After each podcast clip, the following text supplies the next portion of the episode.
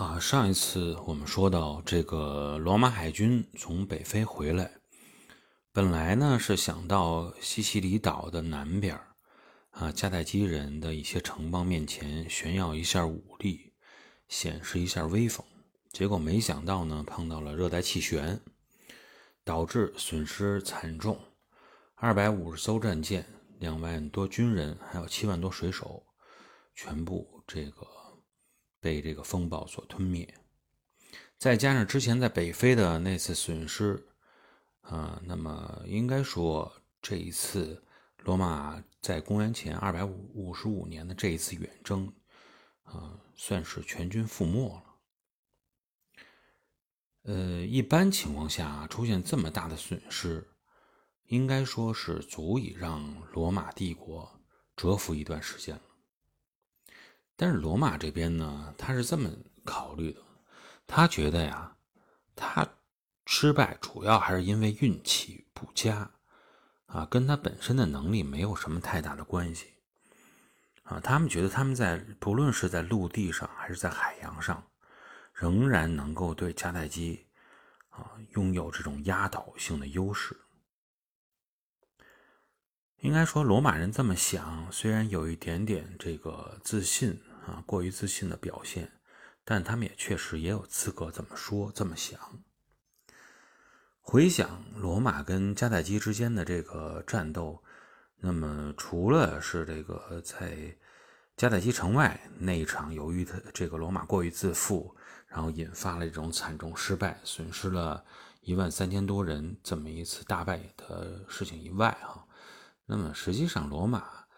呃，跟迦太基的斗争中，不论是在海洋还是在陆地，海陆两线基本上是没有失利过。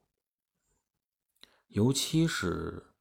从迦太基的这个角度来看，他们到现在依然最头疼的就是没有能找到克制乌鸦吊桥的这个方法。当然了，不管说是罗马共和国这次的损失啊，是。确实是可能足以让他们暂时放弃重新去登陆北非的企图，但是罗马的军舰一旦在这个重新建立起来以后，啊，不会放弃这个跨越西西里海峡的想法。那么，也就是在公元前的二百五十三年，那么罗马人呢重新打造了自己的舰队，这些舰队呢又一次出现在了北非沿岸。大概呢，舰队的数量也达到了二百二十艘之巨。那么，罗马海军的这一次远征行动，应该说是与当年啊雅典派舰队在伯罗奔尼撒这个半岛上进行环岛运动这个任务基本上是如出一辙的。嗯，罗马海军呢，它是随船所携带的这些啊陆陆战队员。他并不以这种攻城为目的，而是要做什么呢？他这种任务是战略性的，就是沿岸啊，对这些地区进行侵扰，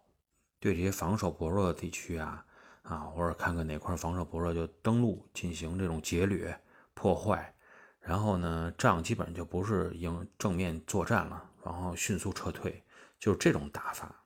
嗯，海面上的这种游击战打法，他这个战略的目的呢？就是想打击迦太基的战争潜力，啊，来破坏迦太基人本身建立起来的这种海上贸易秩序。本来人家是双方要准备交易了，你把他这货拿走了，到时候你说他是给钱呢，还是这怎么赔偿损失呢？破坏你整个这种啊贸易的秩序，并且呢，用这种方法来支援还正在延续的西西里岛上面这些战士。那么在后面我们要讲的啊各种的战争中啊，我们也能看到，就是这种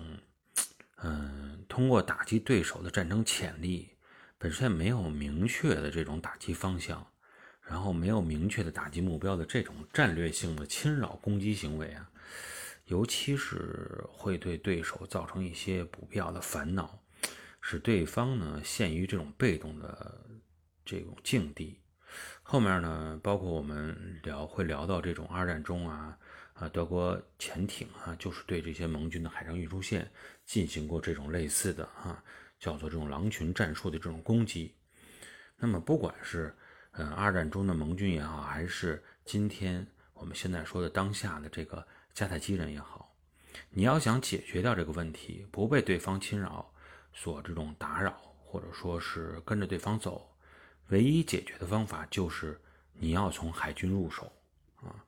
直接增加你的力量去对抗这个敌人。也就是说，你要想在海上博一种取胜啊，那么。你必须要增加你自己的实力，才能够真正消除掉这种海上的威胁。但是说起来，说打造实力、增加对抗的筹码容易，但真做起来的话，确实存在很大的难度。而在于迦太基呢，他迦太基人虽然凭借本身的经验哈，包括你像一些这种天灾，他能避免掉，但在海洋中作战。从历次的这种经验看啊，损失确实是要大过罗马。那么呢，在这种情况下，也同样是处在恢复状态啊，不能在规模上压倒罗马海军，又不能在技术上解决掉这个罗马海军的乌鸦吊桥对他进行的威慑，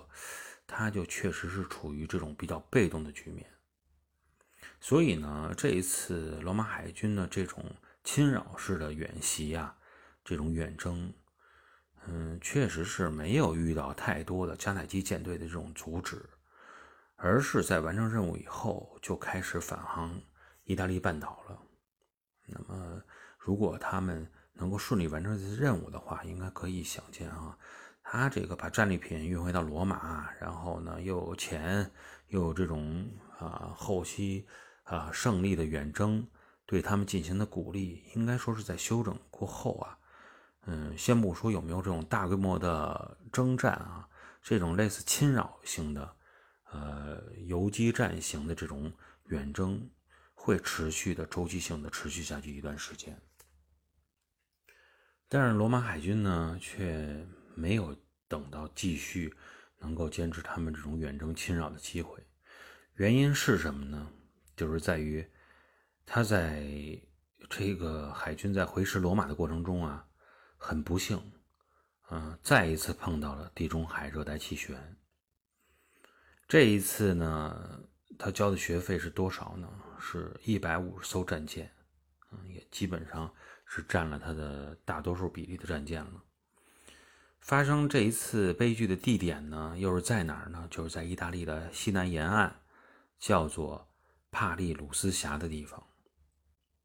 如果你要看地图的话，因为本身意大利的。这个呃地图的样子不是像一只靴子嘛？啊，像一只女人的靴子。那么这个海峡的位置就是在靴面和靴筒中间的这个脚面前面这个结合处。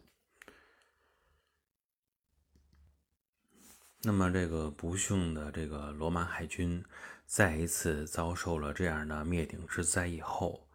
嗯，只能是不得已把海上的战略进行了一次调整。剩下的几十艘战舰没多少了，最多也就是用来防卫墨西拿海峡的畅通而已。当然了，对于罗马来说，他肯定还会继续说打造他的战舰，然后不断的训练罗马军团。后边等到都兴建起来以后，我再东山再起，再次进行远征。那问题就是说呀，这个战争的走向。也不仅仅是取决于你自己要怎么做，嗯，当你说暂时说我要面临到了困难，遇到了天灾，运气不佳，进行战略收缩，养精蓄锐的时候，那么你的对手也没闲着，你的对手实际上也在养精蓄锐，准备要对你去开展这种进攻和反攻。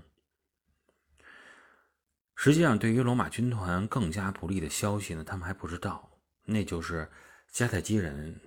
已经找到了克制乌鸦吊桥的方法，只不过呢，罗马军团呢，将在今后的战争中，那么甚至于付出了惨重的代价以后，才能够知道这么一个重要的信息。呃，今天呢，就跟大家聊到这里，后面的节目中呢，我们跟大家再继续来聊罗马和迦太基之间的斗争。呃，如果有兴趣的朋友呢，也可以加这个微信公众号哈，地缘咖啡，在里边我们会同步更新类似的节目。同时呢，如果有一些呃地理方面的图片啊，历史方面的一些小知识，也会在那个微信公众号呃公众号中跟大家一起分享。那么今天这期节目就到这里，我们下期节目再见。